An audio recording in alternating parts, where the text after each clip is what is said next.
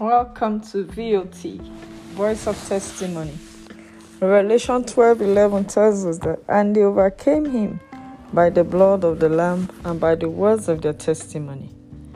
Our episode today is Times and Seasons Belong to God, Pruned to flourish. Everyone is faced with situations or issues that can be classified as seasons of life. For example, there are reasons why we go through these seasons.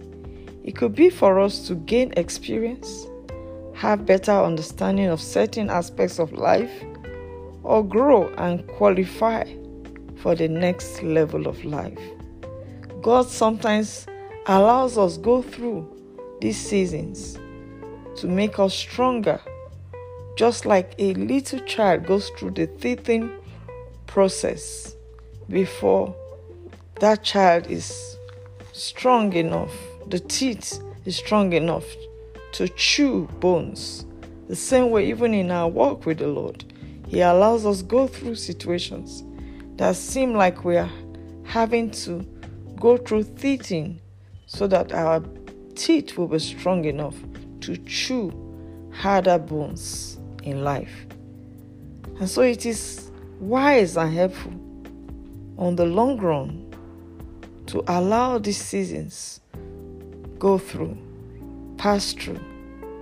We always come out victorious and stronger when we endure such seasons of life.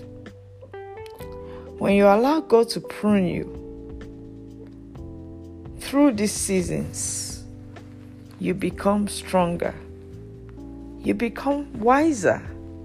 Through the tests or trials, you come out with testimonies and you are triumphant. You become more sharpened and stronger in your faith walk with the Lord. What does pruning means? Pruning is cutting away dead or overgrown branches or stems, especially to increase fruitfulness and growth. It is cutting off bad fruits to give way to bear good fruits. Acronym or pruned. P stands for purging, repentance, confess and forsake every evil and wrongdoings. R stands for removal of weeds and tares. U stands for uproot every unprofitable seeds. N stands for nourishment with the Word of God. Just like food and water is needful to grow very well. E stands for empty yourselves of every spiritual junk, bitterness, anger. Exhibit Christ like fruits. D stands for be a doer of the word and destroy evil works. Flourishing means to grow or develop in a healthy or vigorous way, especially as a result of a particularly favorable environment. A second nugget an instance of suddenly performing or developing in an impressively successful way.